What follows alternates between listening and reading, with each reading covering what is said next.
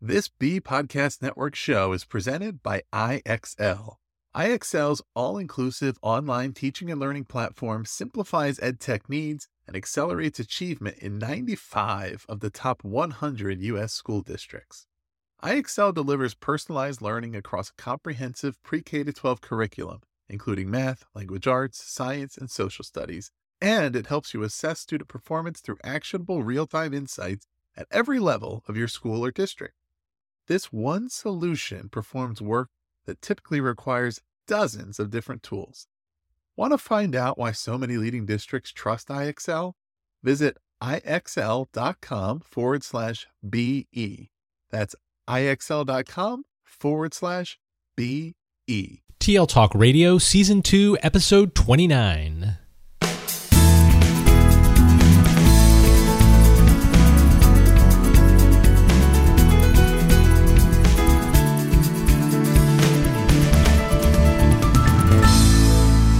Welcome to Season 2, Episode 29 of TL Talk Radio, a regular podcast with Lynn Fuini Hetten and Randy Ziegenfuss, where our goal is to engage you in learning, motivate you to share your work, and inspire you to lead for the change we need in schools for the digital age.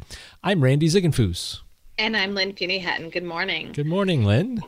So today we're talking about Education Reimagined with Kelly Young. Kelly Young is the Director of Education Reimagined, an initiative of convergence committed to accelerating the growth and impact of the learner centered education movement. Education Reimagined was launched out of an 18 month convergence dialogue that she envisioned and led among 28 ideologically diverse education practitioners and leaders to reimagine education. Kelly was also a founding vice president of Convergence. Previously, she served as the interim chief of the Office of Family and Public Engagement for the District of Columbia Public Schools, where she helped implement home visits and other high impact family engagement strategies. During her tenure, she led DCPS's strategic planning process that started by engaging thousands of students, teachers, parents, and community members in a Hopes and Dreams campaign and ended in a five year district wide plan. Prior to that, from 1998 to 2007, Kelly served as the executive director of a national political organization. Under her leadership, the organization thrived and grew from a budget of 8,000 to be one of the largest political action committees in the country, helping to elect over 100 of candidates nationwide.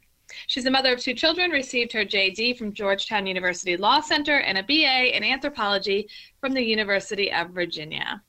Welcome to the show, Kelly. Thank you. Glad to be here. We are very excited to chat with you today. We've been inspired and intrigued by uh, the Education Reimagined work. So let's get the conversation started. So, author Warren Berger describes a beautiful question as one that's ambitious and actionable. So, in your work in Education Reimagined, what is the beautiful question behind that work and the transformational vision for education? So, the question that drives us, the, the beautiful question that drives us, is how do we build an education system that ensures that each and every child thrives and is prepared for life and to be a lifelong learner?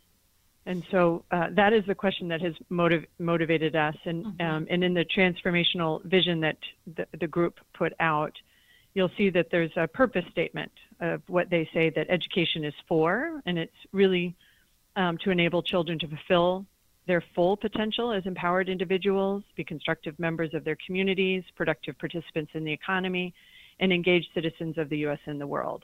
So that's what drives us. Mm-hmm. Very exciting. Yeah, very exciting work. And in our system, you know, we often feel like the system itself impacts our choices and opportunities. Talk to us about the challenge in industrial era system in this 21st century. Uh, great question. So, what we often forget um, is that at all times we are living inside of a, a, particular paradigm, and inside of education in particular, that uh, we are still primarily in an industrial era uh, paradigm.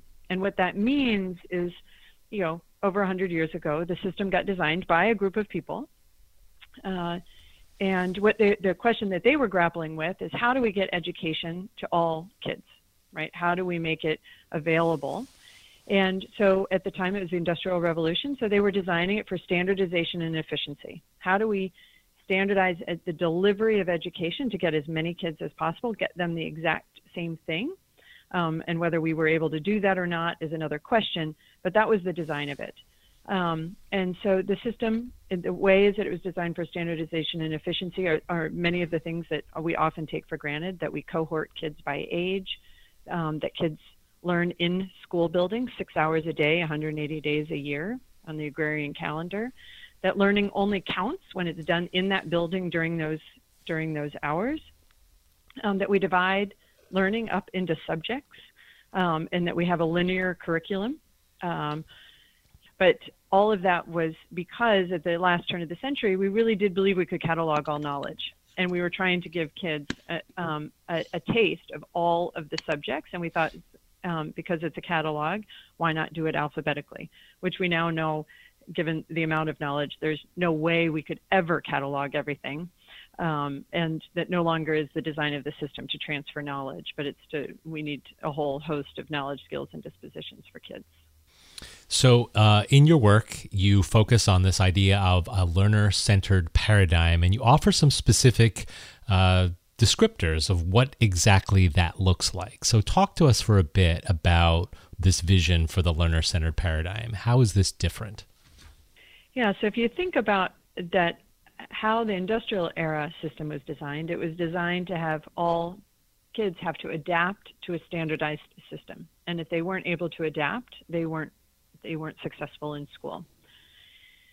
In a learner-centric paradigm, what you're really doing is you're you're develop, you're creating a system that is fully adaptable to the needs and aspirations of each and every child. And so all of the sudden, the, the, the big idea is that the how, when, where, and with whom learning happens all is malleable. So we've inherited one possible way of constructing the when, where, how, and with whom that learning can happen. And there's nothing wrong with that construction. Um, it's just now we're learning that it doesn't serve the needs of each and every child. It does some for some kids.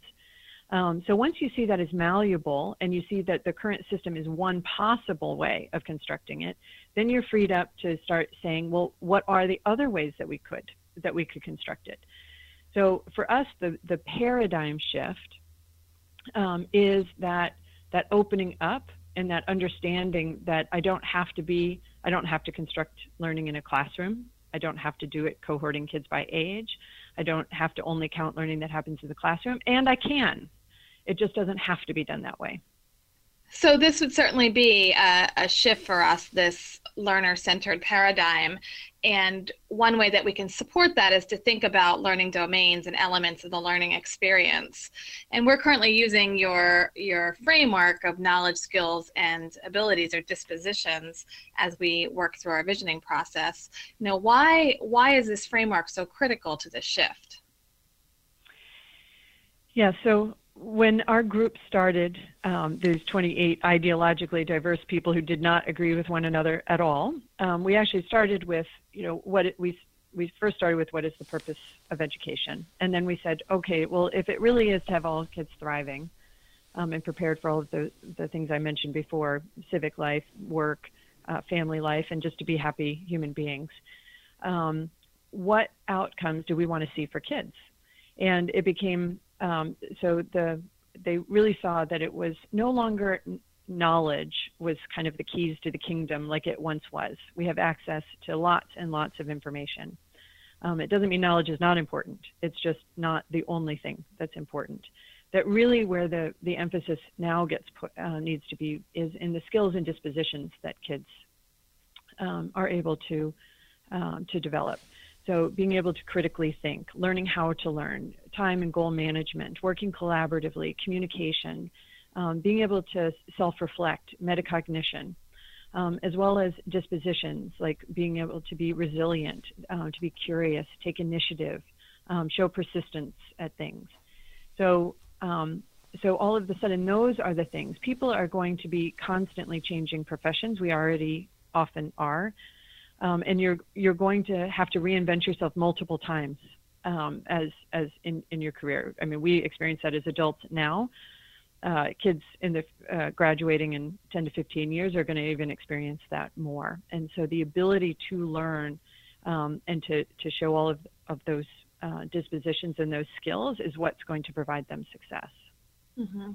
And those abilities and dispositions transcend knowledge and skills to lead students to more opportunities later in life. Exactly. And there are, def- there are definite parallels between the process that you described and what we've been experiencing as we've been working through our own process, too. That there's definitely more of an emphasis on those skills and dispositions. And I wouldn't say less emphasis on knowledge, but I think the fact that we live in the world that we live in now, where um, access to technology provides access to so much information, um, that really changes that the relationship between those different elements. Exactly, and and what we are finding all across the country for people like you who are delving into this in um, in a particular school district or school or or community uh, is that when you ask parents and teachers and kids what they really want, the, the list very much focuses on those um, on those skills and those and those dispositions. They want their kids and they want to be confident and well-rounded and um, and prepared for life. So it's exciting to see so many different communities coming to the same conclusion. Mm-hmm. Yeah, and it and it definitely provides a solid base for building this learner-centered uh, paradigm that that we're talking about here. In the report, you identify five elements designed to serve as a north star to uh, guide innovation. Can you talk with us a little bit about these elements and why they are important?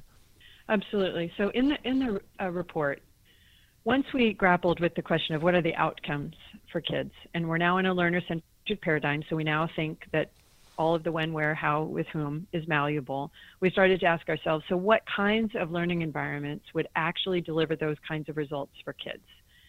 And so the North Star that came out of that lists five distinct elements.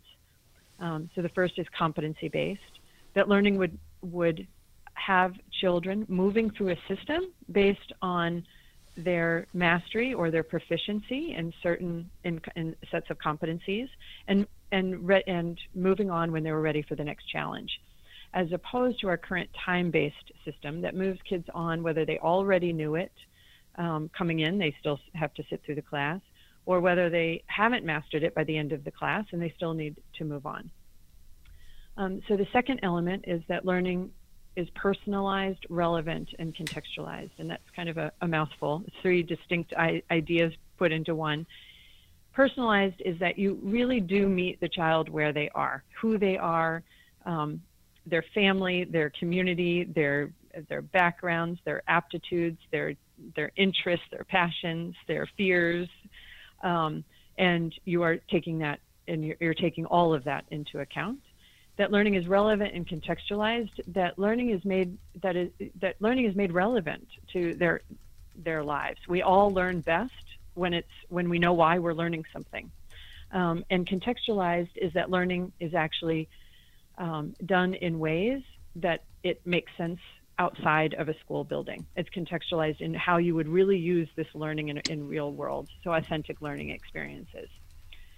The third element is learner agency. So our current system really was designed to have compliant children, that they were they were meant to come, which we know they don't like to be, nor do the adults. Right. I was going to say, not, yeah. neither the adults. Nor do we. Yeah. Darn, it doesn't work. Um, uh, so, but it really was designed to have compliance kids who come in and fit the system and do as they're told, and you know, proceed when the bell rings and do as the, as as the adults want. And and and to be frank, it was also designed to have compliant teachers and compliant principals, and it was compliance all the way up. And in a learner centered, you actually realize that who, who the only person who can do the learning is the learner. We can help, we can facilitate, we can coach, we can do all sorts of other things. Um, but the learning actually is done by the learner, and um, and that learning happens when the learner is engaged. Um, so when it's co-designed with them, both the ecosystem, the learning experiences, and the learning pathways. Um, the fourth element is, and, and let me say one more thing, which is it, with learner agency, the same thing is true with the adults. Once you have learner agency, it's got to be all the way up agency, that the teachers have agency, that the principals have agency. that it is no longer a compliance based system trying to get learner agency out. Um, those two things won't work together. Fourth is learning is socially embedded. So we can all imagine that we could actually get kids exactly what they need when they want it uh, or when they need it uh, and be sitting in front of computers, for example, all day learning d- different things. But that wouldn't be great learning. Learning is socially embedded. Learning is a social phenomenon that happens with peers and adults and in caring communities. And so socially embedded is saying that that is exactly the case. And number five is that learning is open walled. Right now, we have that artificial construct that learning only happens in a school building in those six hour days. Um, it's all that counts. It's all that we really measure. It's all that we take into uh, you know that we that we take into consideration. And so open walled is that learning happens in lots of different places at lots of different times, and it can all count. Um, and so, you know, the the biggest and brightest version of open walled would be really seeing the community as the playground of learning, um, and that that learning would happen in lots of different places, and you would have ways of actually knowing uh, what competencies a child was mastering through all of those diverse experiences. Yeah, I love all those five things because I think they really help us as leaders to generate conversations around what do we believe about learning? And sometimes the things that come out in that conversation are not necessarily aligned with that but we can go back to those to help draw people uh, to a better understanding of those and, and more towards that learner centered environment. So i think they're really they're really good pillars and good good things to ground the conversation in Yes, and, and the other thing we've really noticed is that as people enter a learner centered paradigm, all five of those begin to emerge. They, not everybody starts with all five of them in practice, but how you do competency based learning when you are taking the other four into account is very different than if you are in a school centered paradigm doing competency based to a child. To a child. Mm-hmm. Um, and so th- those five elements really do interact with one another, even if you're really focused on one. Um, you find that learner centered pioneers, what we call them, people who are really um, trying to figure out how to make this work in their learning environments. Um, how they design each one of those will be different because they're taking into account the others. Mm-hmm. And we have to have the assumption that everything is malleable. And I think that's really an interesting an interesting way to frame that because we often come back to what we've done in the past and the constraints we have in our system and the schedule and the buses and prepping for the test and putting everything on the table and saying it's all malleable is, is interesting. If we make this shift and we are in this uh, more learner centered vision and engaging learners and providing learners with agency. Talk to us about the types of assessments that we need to consider during this implementation as we as we transition. Yes, and you know this is obviously a very hot question right now. Mm-hmm. what kinds of assessments do we have, and um, and especially with the new ESSA national legislation that puts that back into states uh, states control. Our group doesn't pretend to have answers about exactly what kinds of assessments need to be. But what they were very, what they did agree on was that right now assessment, the kinds of assessments we've been using are assessments of learning, which are really third party um, judgments on, on learning. Um, and while those can be important at times to know how a system overall is, is happening, that assessment for learning and as learning are the most essential components. Um, and so let me just say a little bit about those. Assessment for learning is when the, you're getting immediate feedback from the assessment and it's actually able to inform what kind of instruction and what kind of learning path, what you might do next in your learning pathway. And assessment as learning is something that can only be done by the learner. It's really that metacognition, metacognitive part. It's the self-reflection and using assessment to self to to look and see how can I improve, how could I do things differently, and um, and starting to notice how you learn best and how you might not learn best and how you might be able to demonstrate mastery of things better than other ways. Um, and so the idea is that you may always need assessment of learning, but to the degree that that rarely stands alone, that those assessments are also for able to be used for learning and as learning, the better. And so, um, and what we see now, of course, with many of the assessments is you don't get them back for a whole year. yeah. By then it's moved on. You don't even right. They're they're Right. not they're they're they're not designed to be for or as learning. Mm-hmm. Right, and and the fact that we don't ever see them, we can't talk with students about them. There's no assessment or conversation about, you know, the process, so it's not as learning either. and they're and they're used Exactly. for larger systemic things like rating schools and Mm-hmm. um, rating teachers and things like that that they were clearly not designed for Mm-hmm. and that with our obsession around numbers and and quantifying everything within our system we've we've sort of abused that a bit Yes, exactly. Just a bit. yes, I and I, you know, I could also. I, I there's many things to say, but um, my son is actually going to be taking for the first time the, the PARCC assessment this year as a third grader, and it's going to be on the computer and typing, and he doesn't know how to type. So you know, you have to ask what at, at some level what the test is testing isn't Right. what we think it's testing, and there's all sorts of kinds of mismatches with that in terms of English when you're doing the math portions. Um, so there's there's lots of issues of it Mhm. not actually testing what we we want to test it, even for a systems level um, test. yeah Sure. Interesting. So you've you've put a lot of ideas out here. Your organization has a lot of ideas for us as leaders to think about. And since most of our listeners are in the leadership realm, uh, what kinds of ideas and what kinds of things have you learned from other leaders who are attempting to move towards a learner centered environment? And what kind of advice would you give us and other leaders for leading these changes? It's a great question. So uh, we have had the privilege of meeting and now talking to hundreds of superintendents, principals, teachers, students, um, parents, and other organizations that support educators in the education system who are already experimenting in a learner centered paradigm. And some of the things that we have taken away from how they got started, for example, um, and this includes you guys. Uh, you started with engaging your community on high level questions of what do you want, um, what are the kinds of outcomes that you want your graduates to be graduating with. Um, and I think you did the profile Mm-hmm. of, of a graduate. And we're finding that so many districts start with that. And then they take the dialogue to the next level and say, okay, for those kinds of outcomes, is our system really designed to produce those outcomes? And it, um, they either read a book, um, they uh, watch TED Talks, they do something to be provocative. Um, you know, the Sir Ken Robinson um, uh, RSA Uh-huh.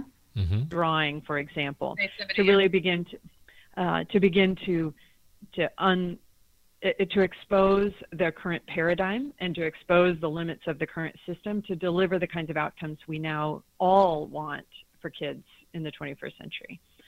Um, and once that begins to open up, people then begin to say, all right, then we want to move towards a learner-centered system. It's it may be you know uncomfortable at times. Um, it may be strange at times. It's not going to look like what you did when you were a kid. It's not going to necessarily look like how you were taught. But people are now ready to begin that uncomfortable space because they now know what they're committed to and they know that the current way that they've been doing it, tweaking it, modifying it, isn't going to get there. And so they start making the steps to move to either competency based or they start personalizing learning or making it relevant and contextualized. So they start somewhere and then they start expanding from that, that one place that they start. The other thing we've noticed from the, the pioneers is that learner agency is the mo- uh, when people start with that as the backbone and start with the learner, you get really dramatically different results right up front. Um, so having student voice and being asking them and beginning to help them express how they want to learn um, and know themselves as learners and begin to make the learning process transparent, even without the other structural changes, leads to faster change overall. So that's it's been an interesting observation, and we just had a um, a convening where we had five students present to um, to a group of adults, these were all kids who were really ill served by a traditional model who had now been moved, were now in learner centered education models. They were articulate, they could explain how they learn. Um, what their interests are, what how what they're learning now is going to provide the kind of future that they want, and hearing from those students was transformative as well. I now believe that that has to be that that's another really fast starter is listening to the student, mm-hmm. engaging your students and listening to them, um, and beginning to design with them. Yeah, some really important takeaways there that I think uh, we will apply in our own situation, uh, and I think that our listeners can really take away uh, from that as well. And I think from a leadership perspective too, how do we um, I ask myself this question like, how do we provide that space so people can experience that discomfort in moving from the current model to this to this new model too? That it has to be okay to take those risks and things to not work out exactly as planned and how do you create another iteration of something and move forward and, and as leaders we need to be sure that we give them that space and that that okay to not be entirely successful the first time, but as long as we keep moving forward towards that vision and keep reflecting and having those conversations and giving the time and space to do that as well. I think those mm-hmm. those are important in helping us move forward. But you've definitely shared some things from your experiences and working with that those practitioners, which I'm sure is going to really build into a pretty robust network as time goes by, mm-hmm. as more and more of us start to think about uh, the ways that we're going to do this. Um, and mm-hmm. it'll be interesting to see how we uh, can connect with each other. And if I could just build on one of the things you said about giving people the space to learn, to try, to fail, to learn from that and, and continue to move, which what you just described is exactly what we want for kids. And so to get to have kids be able to do all of that, we have to allow the adults to do all of that and ourselves. So uh, we like to wrap up the show with a similar question to the first question. Um, what beautiful question are you thinking about now? What are you working on on next? So the beautiful question, in many ways, is is always going to be the same. Of mm-hmm. of how do we provide a great education experience to each and every child so that they are thriving now, not just once they graduate, but thriving in life now and in the future. Um, and the the question that we have been engaged in in particular over the past few months and will be ongoingly is is inquiring into those who have been least served by the current model um, making sure that as we move into these learner centered environments that we're we're really expanding our view of what is quote unquote average or normal um, and so I will make a plug. If uh, if you have not read the book by Todd Rose for the End of Average, it is a must read. Hmm. Um, and what he exposes is there's no such thing as an average person, and our whole system was designed around this mm-hmm. notion that there is an average.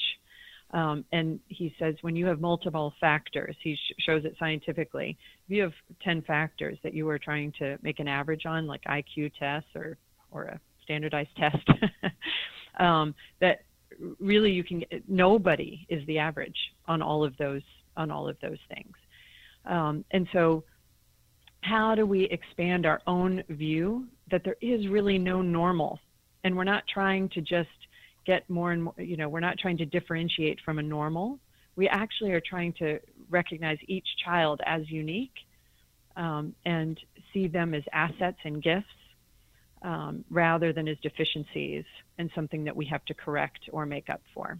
Mm-hmm. So those are the questions we're living with now is how, you know what does it look like when you're really meeting each child knowing that each child is unique so it sounds like that uh, that that book that you referenced too really provides some fuel for the conversation of moving towards something that's more personalized, something that recognizes uh, the uniqueness of each individual.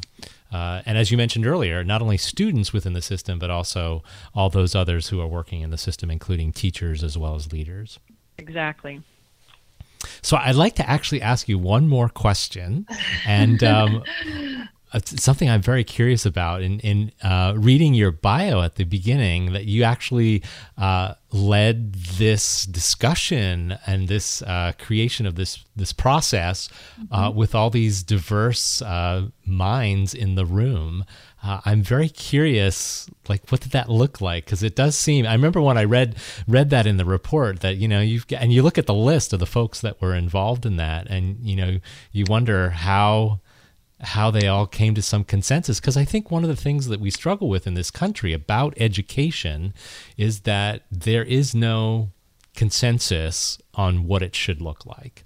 And um, clearly, you were able to get all these diverse stakeholders into a room over an extended period of time. I guess it was probably several uh, months. And uh, so, what did that look like? What what? Because that that's that's quite an achievement we had uh, we it was over 18 months. We had six two-day meetings over that time, and when they started, they will tell you that it it did not look pretty.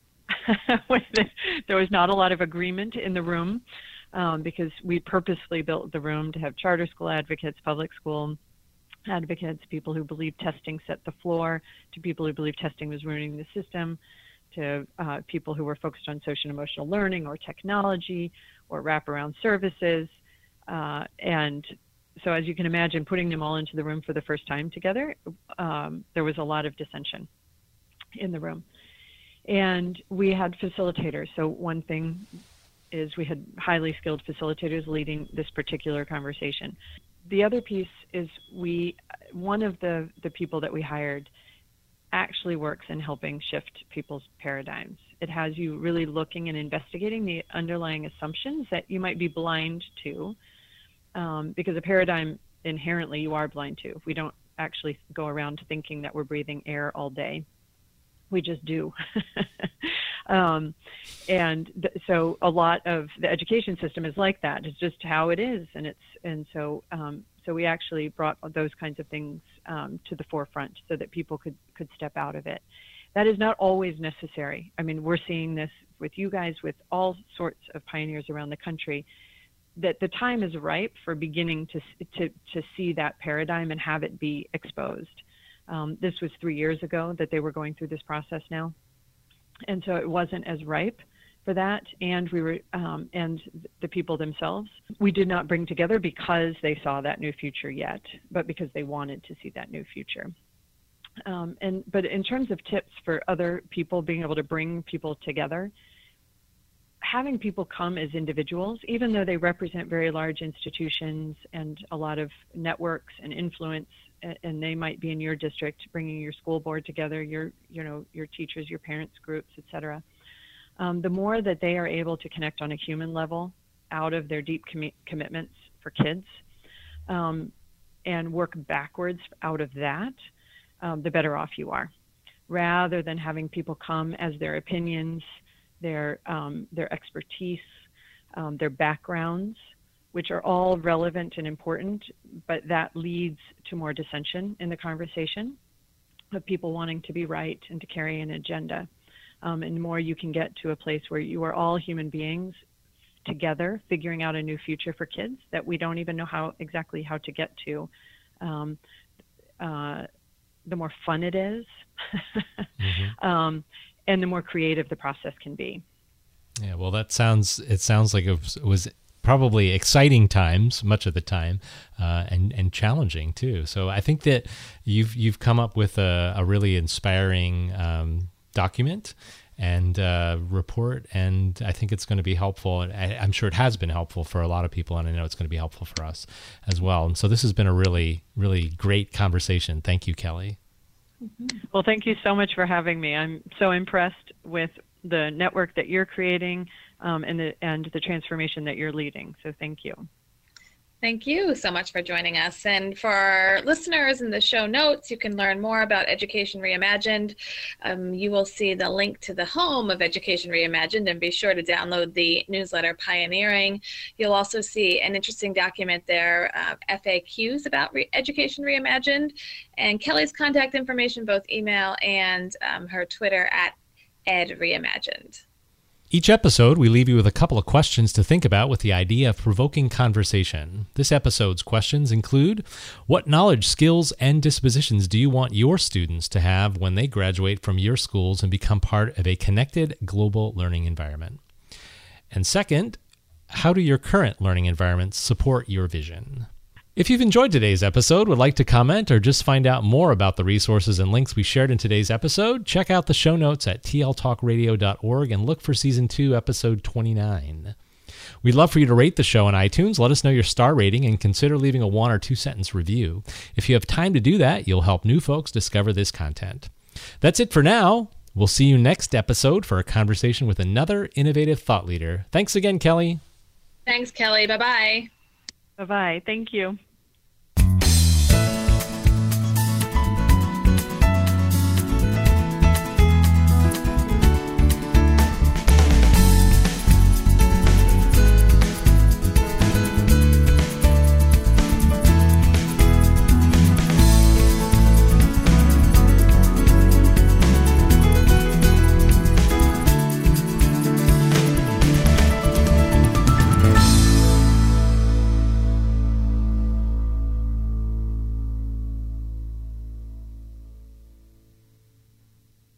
Do you want to simplify your school's technology, save teachers time, and improve students' performance on state assessments?